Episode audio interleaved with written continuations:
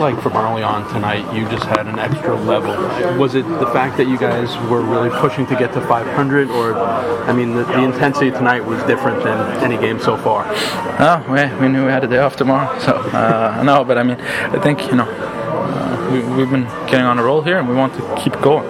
We knew they played last night as well, so we wanted to come out hard, and, and uh, you want to do that every game. But you know, knowingly that uh, they played last night was, was a big factor of it as well. But I think you know in the second it wasn't very good. And, but um, great great win, great way to battle back.